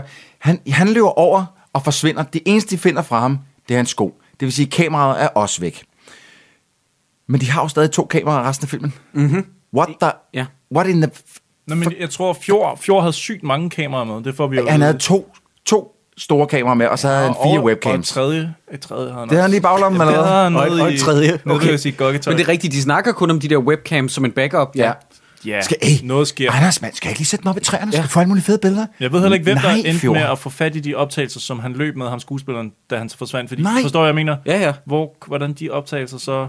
Ja. Prøv, det giver simpelthen ikke nogen mening. Så der må være en scene, der er klippet ud, hvor de også finder kameraet. Ja, der er også lidt lost lige der, hvad der sker. Okay, men så lige pludselig så er de kun tre. Ja. Nu er de en kvindelig skuespillerinde, en instruktør og en kameramand. Ja, og nu skal de ud, nu vil de prøve at finde... de tror bare, at han laver sjov. Ja, så de gør hvad? De deler sig op. For det er jo en gyser. Men jeg vil igen... Det bliver faktisk påtalt. Det bliver påtalt i Fjord. Faktisk er den fornuftige, jeg siger, del sig op, det er lidt super smart. Har jeg aldrig set gyserfilm? Ja, lige præcis. Der laver den lidt screen-tricket der, ikke? Ja. Men de går begge to med lygter. Er de vitterligt gået så langt væk fra hinanden, så de slet ikke kan se, hvor hinanden er henne i den skov. De er de eneste, der er pitch fucking black. Et hvilket som helst lys, medmindre at de går bag en bakke, vil de jo kunne se, altså på... Altså kigge over til hinanden, tænker du? Der er jo ikke, det er jo ikke, fordi det er toget eller noget som helst andet, og alligevel så aner de ikke, hvor hinanden er. Jeg tror ikke på det, dreng. Men jeg tænker også, i forhold til at skulle filme med sit kamera, altså årsagen til, at man overhovedet er i gang med at filme på det tidspunkt, det er vel, fordi man bruger night vision til at se noget. Altså, så man bruger aktive kameraer til, så man kigger, så man kan se, hvad der foregår ude i mørket. Men der er hele tiden en person, der går foran den, der filmer. Med en lygte. Men skal jeg fortælle dig, hvorfor? Fordi egentlig vil jeg først komme ind på det her senere. Men skal jeg fortælle dig, hvorfor? Hvorfor? Fordi den night vision, det er en fake effekt. Ja, det er ikke en rigtig night vision. Det er ikke en rigtig night vision. Og skal jeg fortælle dig, hvordan jeg opdagede det? Hvordan? Da de er inde i det der sommerhus, som de ankommer til, der filmer de jo Alex, som de finder, som vi skal nok komme tilbage til. Ja. Der filmer de ham ligge og sove. Plus, han ligger og sover op ad et vindue. Du kan se ud igennem vinduet. Det ville kun, hvis det var infrarød, for infrarød kan ikke gå igennem glas. Nå, det er da rigtigt, fordi det sad jeg faktisk også og stussede over. Man kan jo se, man kan se skoven bevæge sig ude igennem. Det vil du ikke kunne, det vil bare være sort. Jamen, så er det jo en posteffekt. Det er du fuldstændig ret. Plus, men den anden, det der så gik op for mig, som jeg faktisk ikke havde lagt mærke til endda, det var, hvis det havde været infrarød, så ville deres øjne lyse. Jeg skal lige høre, har Mythbusters lavet et afsnit, der handler om, kan Night Vision filme igennem glitz? Nej, de har lavet et afsnit om, hvordan du kunne komme forbi diverse indbrudsalarmer. Og der var der infrarød, der var en af dem, og så fandt de ud af, at hvis de tog et stort nok stykke glas, så kunne de bare gå ind og så gå forbi den der infrarød, for den kunne ikke se dem. Igennem det. Man kan ikke se igennem glasset. Det har jeg lige hørt. Både det og så bare et stort tæppe. Du kan bare tage et stort tæppe op, fordi så bliver din signatur også gemt bag der. Ej, for helvede, mand. Det er meget sjovt. Okay, men de vælger simpelthen at lægge sig til at sove. De kan ikke finde den her skuespiller. Han er forsvundet fuldstændig. Så, men i mindste så sætter Fjord et kamera op om natten, der så kører hele natten, fordi det har de batteri til. Og masser af bånd også. Masser af plads, eller hvad fanden de også tager på. Og så træder der jo en bar fod ind foran kameraet pludselig. Hvem er det? Og der har Anonymous jo klippet det enormt godt, så der er en lille lyd-chok-effekt. Ja. Fordi Anonymous har tænkt, at folk, der skal se det her, når vi sidder og efterredigerer det, de skal også få et lille chok. Yes. Så hvordan har de fået fat i den musik, som de har komponeret til? Jeg håber, det er noget kodafrit shit, fordi de er Anonymous. Jamen, man hører dem jo i bilen, de sætter jo musik ind på i bilen. Der var Fjord siger, put that shit on, sæt lidt musik på, og så kan man høre det musik. Og det er den musik, som også bliver brugt gennem hele filmen. Hvordan har de fået fat i det? Ja. Der er faktisk læst, at de havde ikke råd til musik til den her film, så det er nogen fra crewet, eller jeg tror, det måske det er nogle skuespillere, eller sådan noget eget produceret musik. De har gjort det meget fint. Jeg synes ikke, der var noget galt med musikken som sådan. Altså. Nej, men det er bare sjovt at tænke på, at den musik, der er med, den havde de så ikke engang råd til at betale for, gå ud fra. Nej. Alex vender tilbage. Ja. Har de virkelig censureret hans røv og pik ud? Ja, det har de. Men det har Anonymous jo.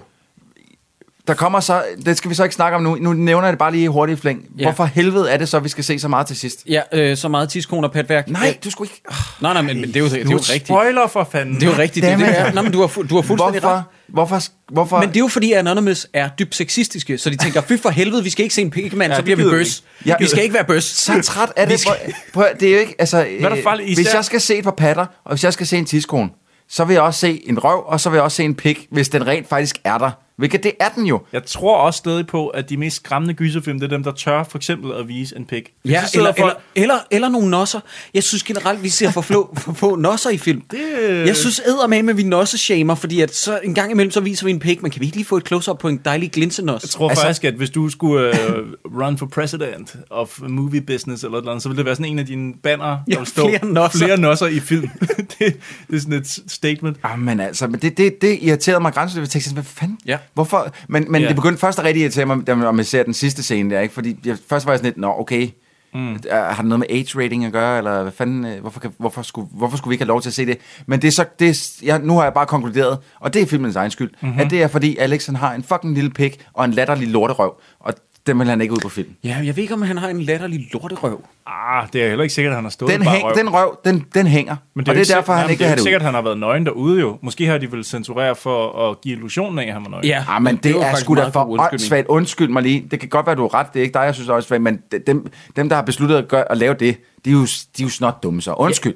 Ja, men overrasker det dig så meget?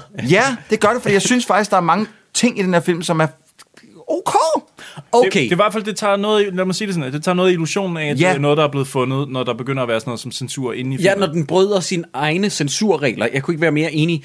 Skal vi lige tage den her snak om, som jeg fattede hat af, det store skuespilsmoment, hvor Anders går amok på Fjord, og siger, det er sgu da dig, der har lavet det der. Du har siddet i din pose, du har lavet en effekt. Det er fordi, han har filmet ham om natten. Han har været ude og filme natten Fjord der, fordi han har hørt et eller andet. Ja. Og så ser han Anders stå nøgen, eller i hvert fald i boxshorts. Instruktøren. Ja. Og så er det, at han flipper fuldstændig ud på Fjord og siger, det er jo dig, der har lavet det, der har lavet posten. Og Fjord siger den eneste begavede ting i den her film. Han siger, hvordan?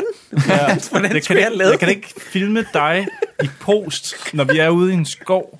Jamen, det er totalt trippet, men det er også en scenefilm, hvor man tænker sådan, hvordan fanden... Og dog, altså bliver det... Altså, efter vi så har set det, og Fjord er gået mok på... Anders er gået mok på Fjord, så snakker vi ikke mere om det.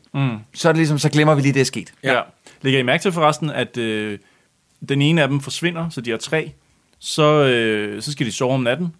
Og det der, hvor den der fod kommer på en kamera, de finder, det er Alex, der vender tilbage, nu har han nøgen, og... Han gylper sådan noget hvidt op. Gylper op og sådan noget, ikke? De har stadig slået 2 telte op. Altså fordi, at Fjord vågner op ved siden af hende, pigen, som han synes er lækker, skuespillerinde, så har det hele tiden været Fjords plan, sådan ligesom at kunne smyge sig ind i midten der. Må jeg hurtigt sige noget igen, for han skal ud og skide igen. Fjord. Ja. Og så tager han igen kameraet med, men det er midt om natten, og så hans kan, hvorfor tager du kameraet med, bliver han spurgt. Jeg bliver nødt til at tage med, og så kan jeg ikke se. Men er det ikke rigtigt nok? Altså, så kan han se i mørke? Jo, men kan han det? Hvad er det, han skal se i mørke? Hvor han skider. De har et bål lidt derfra. Igen, vi er i en... Altså, det er jo kun infrarødt. Det er jo ikke, fordi det lyser ud. Det er kun infrarødt. Det lyser jo ikke, så han kan se det. Jamen, så skal han stå og kigge gennem skærmen. Ja. Igen, der er et bål 10 meter væk, som kommer til at lyse masser op i den her skov. Han vil sagtens kunne se uden den der. Jeg synes, det er irriterende. Ja, jeg forstår det godt. Har du mit næste klip, der hedder Hjælp herovre? Ja. Har du forberedt det? Ja, det har jeg. Er det der, hvor han gylper op? Jamen, de slæber jo, fordi de er blevet enige om abort mission. Fordi Alex, han er bare bevidstløs. 6 dage for sent, hvis du spørger mig. Men ja, de beslutter sig for... Jamen, det er jo 6 dage for sent. De finder også ud af, at de rent faktisk...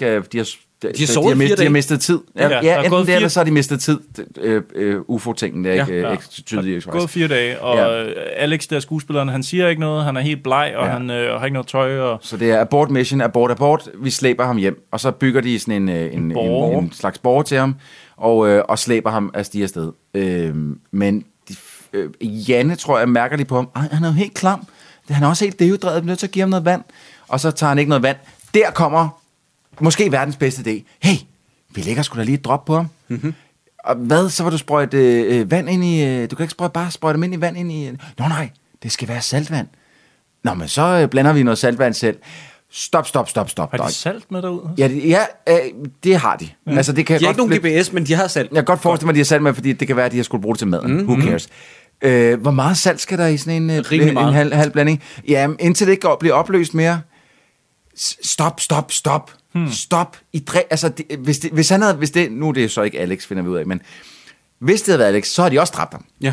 Altså, det er hul i hovedet, hvad det er, de har gang i. Altså, men i det her klip... de gør det flere gange i filmen jo. Det er jo kun én gang. Nej, men der er det så meningen, fordi de finder ud af, at de her rumvæsener ikke kan tåle. Jo, men jeg vil bare pointere, at de har i hvert fald måske... De har nok salt med, lad os sige det. Nå ja, det er rigtigt. Men i det her klip, læg mærke til, at lige pludselig så rejser Anders op og råber, hey, hjælp herover i tilfælde af, at der nu lige pludselig på magisk vis skulle være andre omkring. Ja. Nogle andre mennesker endnu. Ja, de knipper altså ikke. Hold nu kæft, lov for det! Fuck, mand! Hallo, hjælp herovre!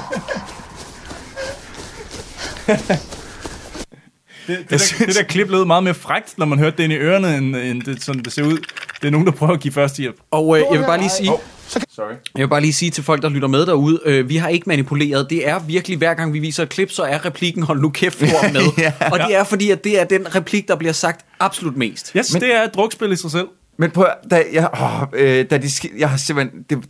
jeg var fuldstændig smadret af grin her. De ville lave det der fucking saltvandslortedrop, ikke? Mm. Og så skrev jeg, det der saltvandsdrop, de prøver at slå ham ihjel. Og så står de og snakker lidt om det, og Fjord og Anders blev enige om, det gør vi det her. Og så hende der, Janne, hun er sådan lidt, er det en god idé det her? Og så står Fjord og kigger på hende med kameraet og sådan lidt, det kunne sgu være meget fedt, hvis du også lige er med på den.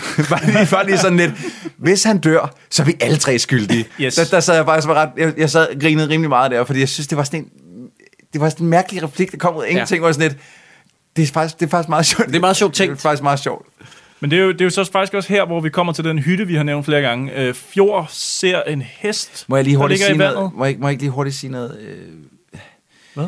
Fordi de mangler vand, og så vil Fjord gå ned i en sø og tage det. Og ja, det gør man altså ikke. Er det den sø, hvor han ser en død hest? Ja, eller jeg tror, det er faktisk en elg. Nå, det er man tager ikke vand ud af en sø, for der står det stille.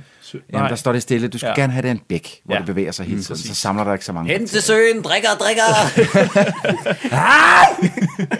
ikke og drikker i min sø. Ikke og drikker i min sø. Nej, hold nu op. Så ruller dominoeffekten. Du kender den godt selv. Nå, men de finder den her... Jeg savner Gramse. Fuck, det må han har lige lavet en ny musikvideo. Jeg har set den. Ja, den er ikke god. Hvad? Den er godt så lide. Fed. Ja. Jeg kan ikke, det er musikken, jeg ikke kan lide. Det er jeg ligeglad med. Videoen er fucking sej. Jeg har ikke set den helt færdig. Prøv lige, hvis man sidder ved en computer, så google lige, er det Anders Tuxen, der har lavet den musikvideo? Ja, han laver alt. Kasper Tuxen. Så det er formentlig... Det kan godt være, han hedder Kasper Tuxen, men det er formentlig det. Nå, De kommer ud til den her hytte, og på vejen der finder Fjord et kamera, der ligger på jorden. Og der har det lidt sådan her, lidt ligesom de sagde tidligere med det der brev. Sådan, hvorfor ligger der et brev her? Det var deres egen joke, ja. Men her der er det sådan, der ligger et kamera her i skoven. Så sådan, hvorfor ligger der et kamera? Og selvom der lå et kamera, altså det er jo et oldgammelt kamera. Hvor lang tid har det ikke ligget der? Altså, og så kan de stadig afspille på, men prøv nu at høre. Men det ved jeg ikke, fordi vi så jo en mand, der stod på vejen tidligere. Det kan jo være, at det ikke har ligget der mere end en dag. Fordi hvad nu? Nej, fordi der er jo mindst gået 4 dage. Der er jo mindst gået 4 dage, og stadig i fugtigt vejr, og så en magnetspole. Ja, du kan ikke redde den, Seidburns. Hvad nu? Du kan ikke, for det har været pisregnvejr, det er oppe i Sverige jo. Hvad nu? Det går ikke, det snede også på et tidspunkt. Ja. Altså, stop. Nej, stop. Men det kunne...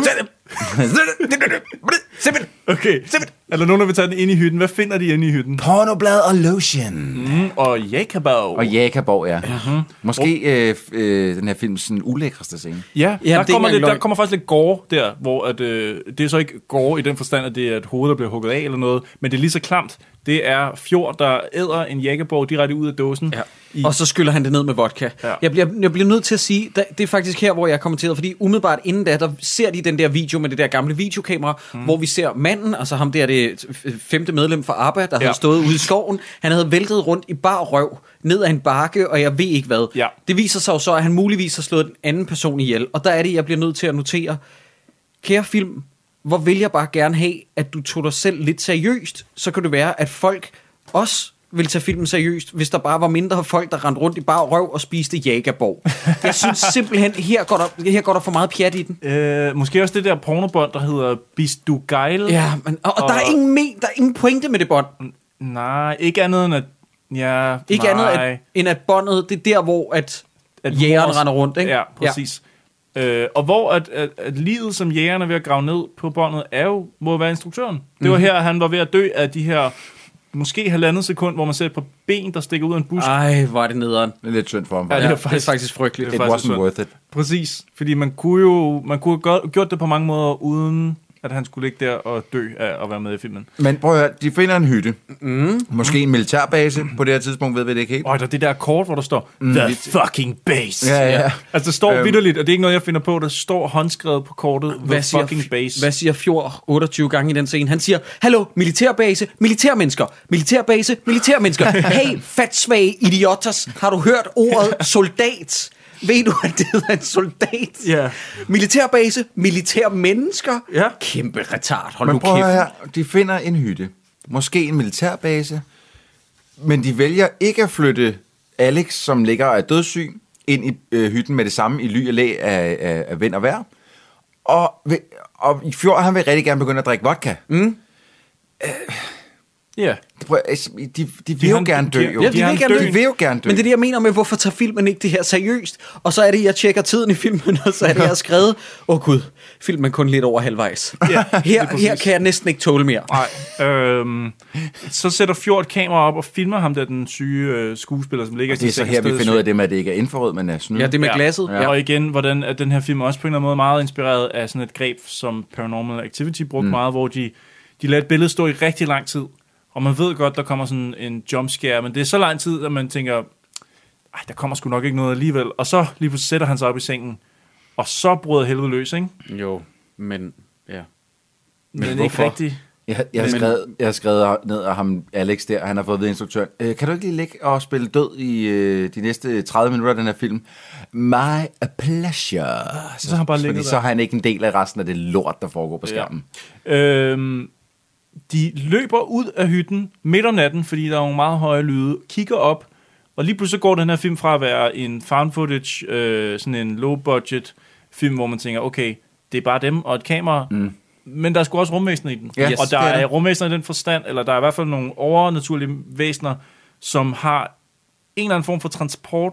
Den flyver jo ikke. Det er jo et vehicle af en art. De har ringet til Kenneth Branagh og lånt Wild Wild West. Den store edderkop og Wild Wild West. Spider, som Kevin Smith kalder den. Nå, men det er altså helt seriøst. Og der er det, jeg begynder at tænke, og jeg ved ikke, om man skal ikke flueknippe geografien i den her, men satellitter ville da opfange, hvis der var noget så stort, der bevægede sig. Ja, den er meget stor. Den er jo gigantisk. Den er kæmpe, ja.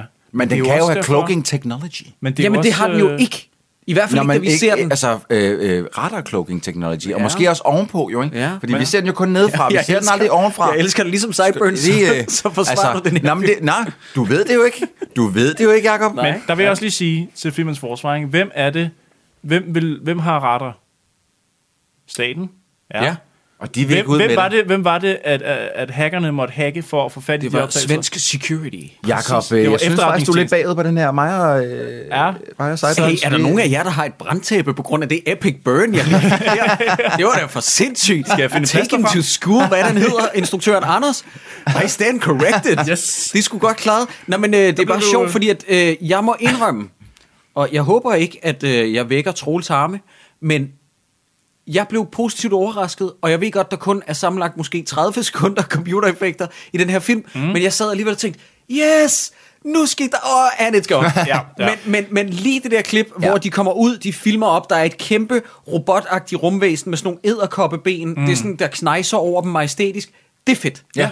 Det er fedt. Og ved du, hvorfor det er rigtig, rigtig ærgerligt, at det her det er så fedt, og det så kom ud i traileren?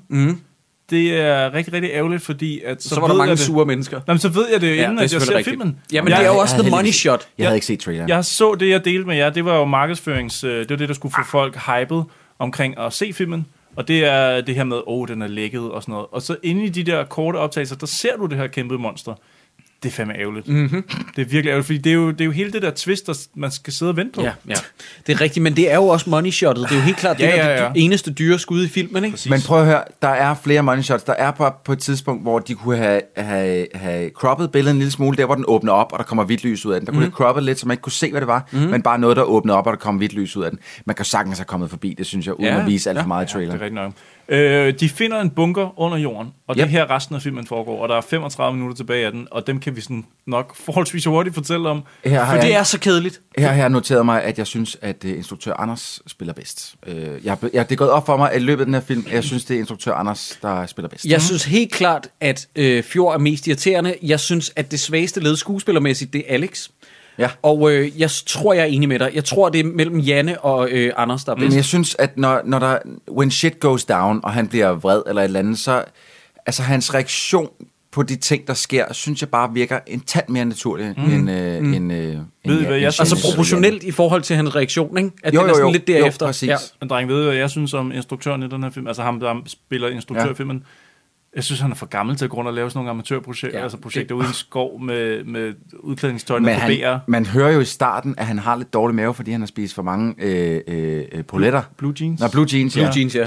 Så gammel kan han ikke være. Jeg tror bare, han er gammel, han ser lidt gammel ud udenpå. Han har røget for mange små. Men der er en ting, vi har glemt at vende, og ret mig lige, hvis jeg tager fejl. Vi får aldrig... Jo, vi får vist antydning af det, fordi at Fjord, han har et sammenbrud, og han antaster Anders og siger, nu skal du fortælle os, du havde en korrespondance, du havde en sammensværgelse med Alex. Hvad var det, I havde tænkt jer at lave?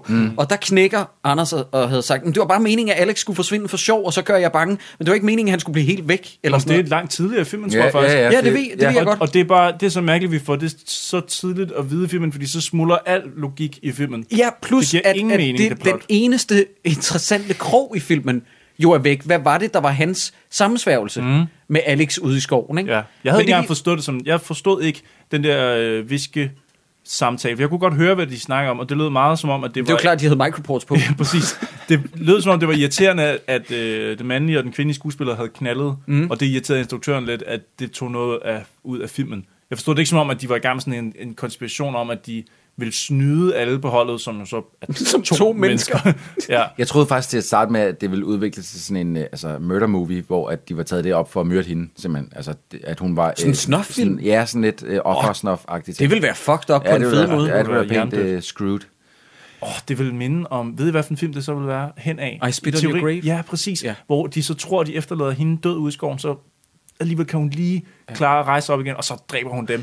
Hvis folk har lyst til at se en af de mest bestialske og ulækre, men også fremragende rape and revenge film, så skal man se I Spit on Your Grave. Jeg tror, det er, hvis du godt kan lide Tarantino og tænker, de der hævnplots, de virker spændende. Ja. Kan jeg tage det op a notch? Ja. Det kan du godt, du kan og se. Og så bagefter, når jeg har set den, så har jeg hørt, at den eneste ene skulle være rigtig fed. Det er en rigtig fed rape and revenge film. Den eneste ene? Ja. Niels Olsen er en freak i den film. Ikke mere af det der Susanne Bier. Ikke mere Susanne Bier, nej. Nej. Og hans datter i den siger fuck hele tiden. Det er vildt. Er det Gamla?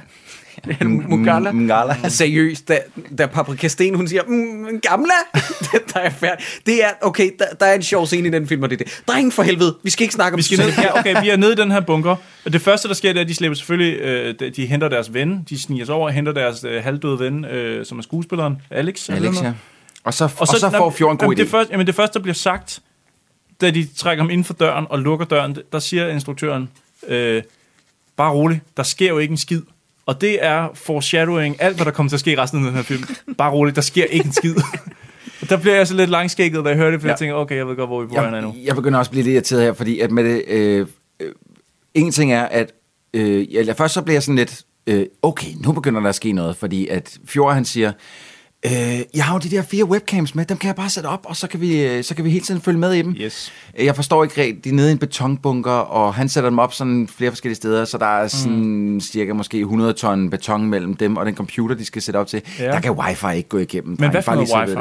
Hvorfor han wifi? Nå, men du kan sagtens lave ad hoc netværk imellem sådan nogle ting. Fra hvor du skal vel modtage nettet fra et sted fra? Nej, du kan godt lave ad hoc wifi, hvor modtageren er din computer, og så er senderne, det er dem der. Det kan sagtens lade sig gøre. Jeg troede bare, at man skulle snakke ud til noget. Det troede jeg også. Men det er sådan en form for intranet, så. Ja, du laver ligesom dit eget lille wifi. Yes, I see. Det der så sker, det er, at det der wifi aldrig nogensinde vil kunne trænge igennem alt det beton. Det er så det. Fordi det er noget værd pjat. Ja. At vi så også spenderer måske 5 minutter sammenlagt af den resterende tid på at glo på de der fucking lorte sort-hvid billeder, hvor der ingenting sker.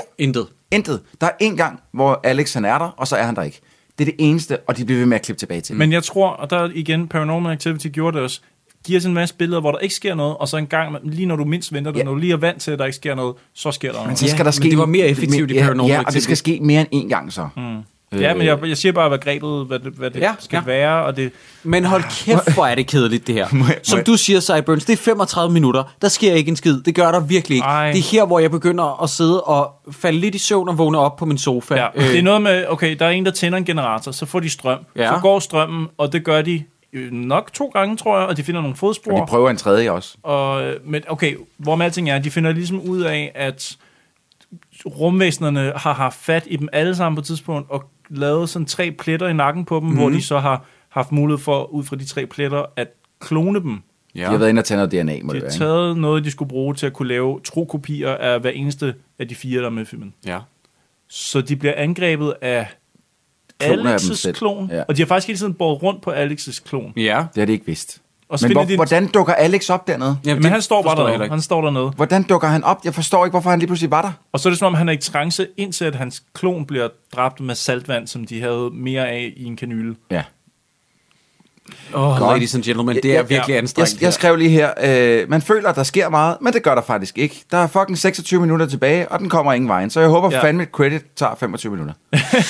Måske, men det gør det desværre ikke. Jeg tror faktisk, at den her film havde været, den havde kunne klare sig rigtig godt på en time og et kvarter. Ja. Og jeg ved, vi har set film før her, som har været kvalificeret som spillefilm, som har varet en time og et kvarter. 75 minutter, ja.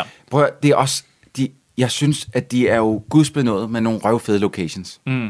Den her bunker, mega fucking svedig. Jeg elsker alt ved den. Skoven, det er en fed skov, de optager i. Jeg synes, den er dejlig mørk og dunkel og det ene og det andet. Selv hytten der, sådan en lille knaldhytte der. Love it. Altså, jeg synes, det er fremragende. Jeg vil gerne se mere. Yeah. Men det bliver simpelthen ikke brugt til noget. Nej. Jeg tror faktisk måske at man er blevet lidt for forelsket i den sidste location. Altså man har været nede i de her gange, skrevet, det er så og man har gået vinkler og her, og så kan de løbe ned, og der er en generator herover, og så det bliver mega spændende. Men nogle gange kan man også blive for forelsket i et sted, og så sige, vi skal bruge det hele. Ja, men de har jo fået noget foræret, som jo er de færreste foruden, når de laver gyserfilm. Ikke? Altså man kunne jo snilt have lavet noget, der var velfungerende dernede. Det er en location, som amerikanske horrorinstruktør vil slå ihjel for, men de får bare intet ud af det. Nej, det er sjovt, du siger det, for jeg har skrevet, at man kan mærke, at de har synes alt for godt om den location, og de vil så gerne bruge den til meget mere, men der kommer bare ikke noget ud af det. Nej, jeg er ikke ligesom Troels, jeg har ikke noteret det samme, men fedt input. Men vi er ude i sådan nogle scener, hvor at, der ikke sker så meget, og så lige pludselig griber instruktøren et kamera, og så løber han ud i mørket, og alle løber efter ham og siger, nej, stop, kom tilbage. Og man er sådan, hvorfor løb han, og hvorfor løber de efter ham, og hvorfor skulle han have et kamera med derud? Og, det er endnu en af de ting, som man bare ikke forstår. Altså, hvorfor Hvis der er nogen derude, kan høre, at det er bare mig, der bliver ved med at krølle mine notater ned, for jeg har ikke lyst til at beholde dem. Men jeg forstår ikke, hvorfor løber han ud? Jamen, der er ikke nogen, der ved det. Det sker så tit i sådan nogle film, også i amerikanske, hvor de sådan lidt, men så giver de op, og det er det mærkeligste tidspunkt, man gør det på. Ja. De har lige fundet ud af, okay, vi er blevet klonet. De har lige haft et breakthrough i alt det, der sker omkring dem. Ja. Og der vælger han så at give op. Det, synes jeg, er et sygt mærkeligt tidspunkt. Altså, hvorfor ikke... nu har de endelig fundet ud af noget, nu har de noget at tage udgangspunkt i. Mm. Det er da ikke det rigtige tidspunkt at give op der. Nej, det er også rigtigt. Var der andre end mig, der tænkte over det? Nej, du ligger og sover på det her tidspunkt, Jacob. Ja, men det er derfor, jeg bare sidder og ser efter ting som ud, men jeg spiller skuespil, jeg ved slet ikke, hvad vi snakker om. Godt nok. Det er også her, der de får sådan delvist en radio til at fungere, så hende, der hedder Janne, hun, altså skuespillerinden, hun giver sig kast med at prøve at få fat på nogen, og der afslører hun jo sit efternavn. Ja, og ved du, hvad det er? Det er Janne Schambur. Yeah. Og der er det, jeg sidder og tænker, at det er en reference til, at instruktøren, han har tænkt, altså, der er mange, der kommer til at mene, hun er fucking lækker. Og hun skal have et navn, som er det samme efternavn som en kvinde, der i virkeligheden er fucking lækker. Og det er Christian Fjord Møller O'Connor. Måske er der sådan et multiverse, eller i hvert fald eller også en... Måske prøver han at pege fingre af noget... Jeg ved ikke hvad. Det kan også være et totalt tilfælde. Det skal jeg ikke kunne sige. Hun hedder det jo ikke i virkeligheden i hvert fald. Nej, det er desværre. Et opfundet navn. Ja. Der kommer en til skikkelse ned for enden af en mørk gang, som angriber dem. De sprøjter også noget salvand i den person. Sorry. Hvad er det, du sidder og hører? Ikke noget. Jeg keder mig. Ja, det er en dårlig film. Men skal vi til at wrap it up? Nej, men gutter, jeg har lige en pointe her. Hvis det, der slår dem ihjel, altså de her klonede monstre fra det ydre rum, hvis de bliver slået ihjel af saltvand, er det så ikke som om, de har undersøgt jordens klode? De har valgt en rigtig dårlig planet. Præcis, ligesom i Science, hvor det er vand, der slår... Eller War of the Worlds. Ja, War of the Worlds, ja. Men det er der, man har set det fra, fordi jeg skriver ned, har man ikke set det andet sted før? Nu tænker jeg ikke lige præcis Science, det er selvfølgelig fuldstændig rigtigt. Men det er nøjagtigt rigtigt, ja. Det er jo lige præcis det, ja. Men War of the Worlds, er det ikke noget i luften? Det er bakterier. Ja, bakterier. Og i Science, der er det vand. Der er det vand, ja, simpelthen. Men der er det ikke nødvendigvis saltvand, vel? Nej, der er det bare vand. Glasvand, det er postvand. Det er bare postvand, ja. Men hun er så final girl til sidst, hende her, Janne. Skal vi lige hurtigt tage den scene? Jeg har taget en scene med til jer som det sidste, fordi jeg synes, at vi alle sammen krævede et lille pick-me-up, efter at have siddet igennem den her film. Så nu er der patterne. Så jeg vil bare gerne lige vise et klip af patterne. Og vi kan sagtens sidde og snakke over, for der sker ikke så meget andet, end at vi får herinde i studiet, det gør I selvfølgelig ikke, får lov til at se Jannes patterne. Jeg tager lige en chipper til det her. Der var det. Ej. Helt nøgen. Det er meget censur. Meget fred. Men hvorfor er det ikke censureret? Nogle flotte madder. Hvorfor står hun og holder sig på maven? Fordi hun er gravid. Men hvem, altså med Alex's baby? Nej. Okay, nu skal jeg fortælle jer noget, ikke? I starten, der snakker de om, at rumvæsener er den 9. grad, eller hvad det var. Ja, nærkontakt er 7. og 8. grad. Og 8. grad, det er, når rumvæsener, når du får børn med rumvæsener. Så ender man med, ja. Så senere kaster hun op efter en nat sammen med, i telt sammen med ham, klonefar. Der har hun knippet ham, mens han ligger og syg? Mens han ligger i koma og gylper hvidt. Dreng, jeg har ikke sagt, det var lækkert. Jeg siger bare, det er sandheden. Jeg havde ikke sagt, I kommer til at kunne lide det her. Men det er ikke desto mindre end 100% hjemmegroet Seidburns-teori. Præcis. Og så til sidst, så ser man klonen af hende, der står over for hende, tager sig til maven og hører med sådan noget, duk, inden for hendes mave. Må jeg gerne lige komme med en pointe, som jeg tror, at der er flere lytterne nu, der også har noteret sig, det er, at vi prøver forgæves at få mere ud af den her film, end filmen har valgt at inkludere. Vi prøver at bortforklare det med, jamen det kan være, at der kun er gået en dag. Nej, Seidburns, der er gået 4 dage, så det der kamera burde ikke kunne virke. Og du har opfundet i dit hoved, at hun må være gravid, fordi hun har bollet med Alex, der ligger i koma. Det er fordi, at hjernen prøver at finde en logisk forklaring. Ja, det er som om, der mangler nogle led i den her fortælling. Jeg ville elske, hvis ligesom Christian E. Christiansen gik ind og skrev en besked til os, at vi så fik en besked fra instruktøren af den her film. Det kan være, at han har nogle svar på det. Ja, prøv, det er sygt mærkeligt. Okay, fordi der er på et tidspunkt, lige da de har fundet Alex, og de får trukket ind i hendes... Jamen prøv, nej, det er ikke en teori eller noget, men der er på et tidspunkt, hvor de har fundet ham, og så bliver han lagt ind i hendes telt. Da de så vågner op næste morgen, så siger Fjord til Janne, da hun står op, hvad fanden lavede I derinde i går aftes, mand? I lå bare stønnet helt vildt. Ja, hvor hun siger, ja, han lå og brækkede sig hele natten, så det tog jeg for gode varer. Men det var nok det, der skete, fordi han lå i fucking koma. Ja, men du tænker, så har hun knippet ham, mens han ligger der. Ja, men så er hun jo i virkeligheden filmens skurk. Hun er jo syg i potten. Hun er stjernepsykopat. Hun er syg i potten. Han siger jo, at de lå og stønnede hele natten, og hun kastede op, og hun gider ikke snakke om det. Hvad lå jeg snakkede? Eller hvad snakkede? Hvad sagde han? Hvad sagde han? Ja, hun vil ikke sige, hvad han sagde den nat. Han sagde bare, Hey, hey. Jeg ved godt, jeg har hvid frøde ud af munden lige nu. Bare bold mig alligevel. Hey, kan du ikke lige trække fiseletposen ned over pikkemanden? Når du er i gang, kan du så ikke også lige stikke en finger op i røvhullet på mig? Kan du ikke gøre ligesom Sisse på bag knusende, som man ikke... Sut lige lidt på den først. Hvor er du barnlig, Sideburns? Det skal altid ende ud i sådan noget latrineret barnlig. Det er ikke mig. Jeg kommer bare med min fan-teori, og så gør I det pisklamt. Drenge, hvorfor filmer hun stadig, når hun er alene? Jeg ved det ikke, jeg har ikke svaret på. Nej, og hvorfor... jeg synes, de er utrolig dårlige til at lige huske to-kamera-set. Eller utrolig gode til at lige huske to-kamera-setupet hele tiden. Lad os lige huske at stille kamera herovre, der filmer os. Ja. Prøv at... jo længere vi kommer ind i den her film, jo mindre troede jeg bare på noget som helst. Altså, og det er ikke engang rumvæsenernes skyld. Dem kunne jeg faktisk meget godt lide. Og filmen slutter jo så her. Og når jeg siger, at den slutter her, så er det som i, at den slutter der. Ja, hun har øjenkontakt med sin egen klon. Og så klonen er splitterragende nøgen. Hun står og kigger på hende i et mega fedt CGI-skud, hvor det er cuttet ind, så hun står og kigger på sig selv. Ej, jeg tror ikke, at det er bare billedet, der er splittet. Billedet er nok bare splittet, ja. Når du fortæller mig, at hun ikke er en 100% CGI-figur. Yep. Og så klipper det til, at hun sidder ned på en stol. Og holder sig på maven. Helt katatonisk holder sig på maven, og så laver hun Paranormal Activity-tricket, hvor hun angriber kameraet. Fordi det er os, ja. Men hun drejer hovedet og råber. Ja. Jamen, så zoomer den ind. Den zoomer ind på hende. Det var de russiske hackere, som har lækket de her optagelser fra den svenske efterretningstjeneste, og det er sandheden. Ja. Drenge, den her film, ikke? Ja. Det er ikke den værste, vi har set. Nej. Det er bedre end Elvis Hansen. Ja. Shit, det starter langt nede, mand.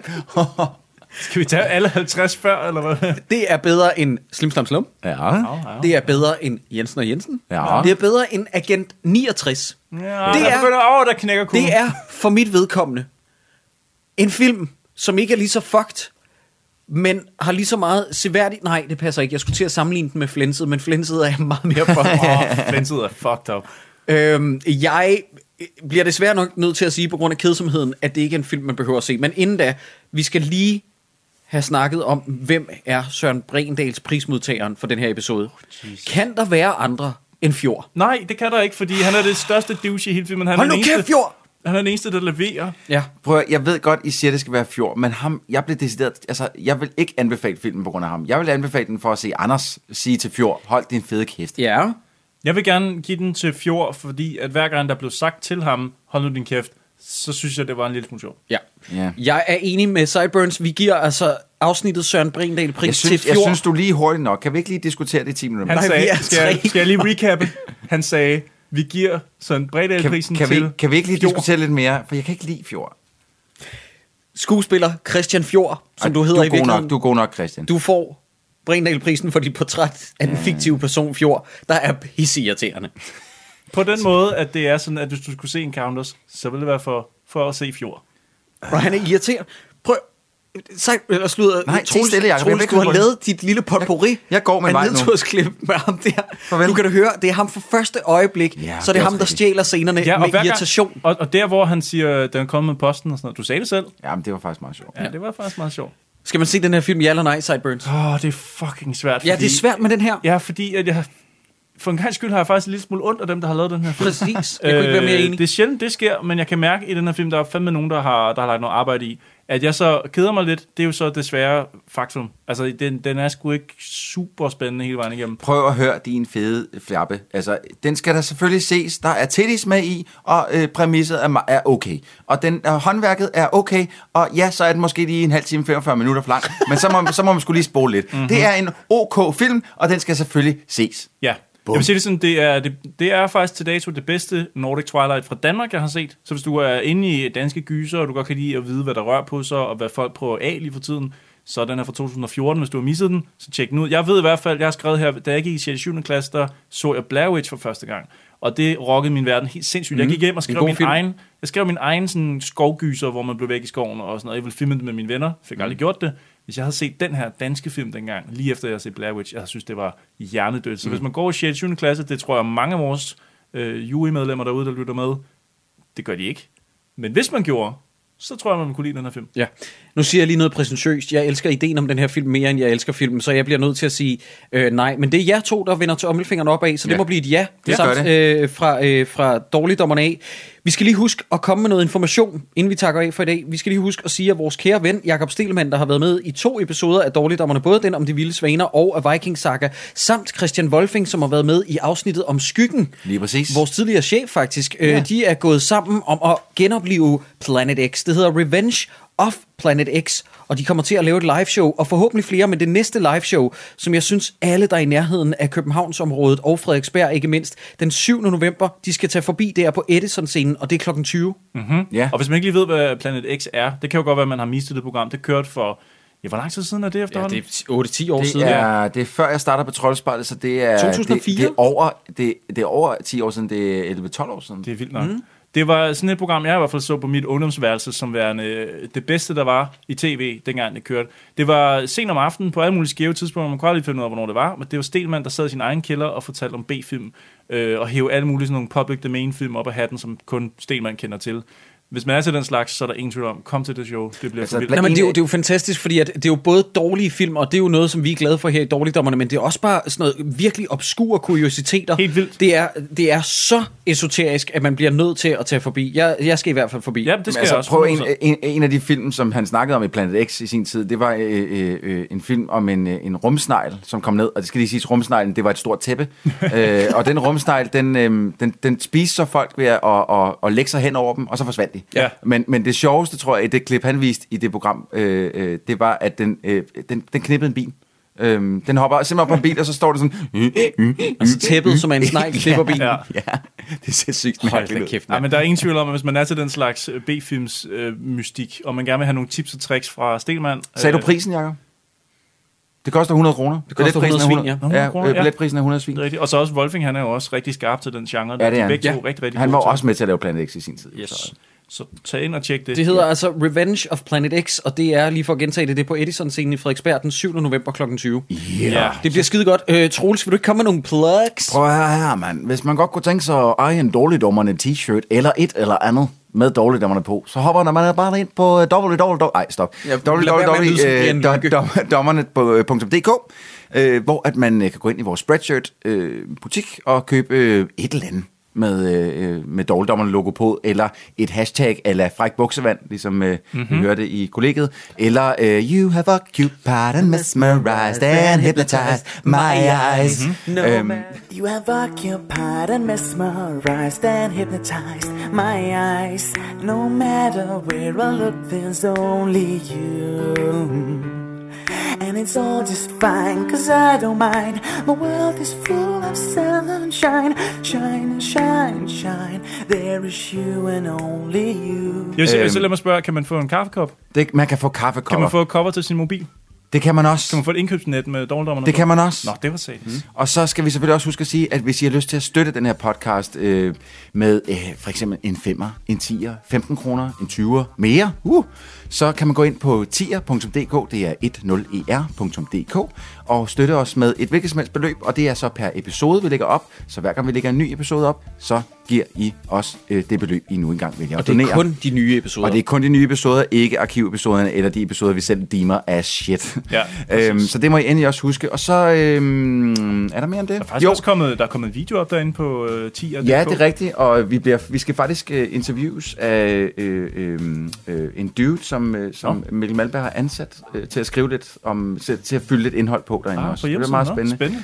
Det har Seidburns og jeg ikke hørt noget om. Nej, men det er bare fordi, det er sådan noget, det skal I ikke vide. Det er bare mig, der bliver interviewet. Okay. Det skal I slet ikke tænke på. Nej, og så skal jeg også lige huske... Troels, hvordan er det? Jamen, jeg laver jo Dårligdommerne alene. Dårligdommerne, det er mit hjertebarn. Jeg skriver manuskripter til de to andre, så...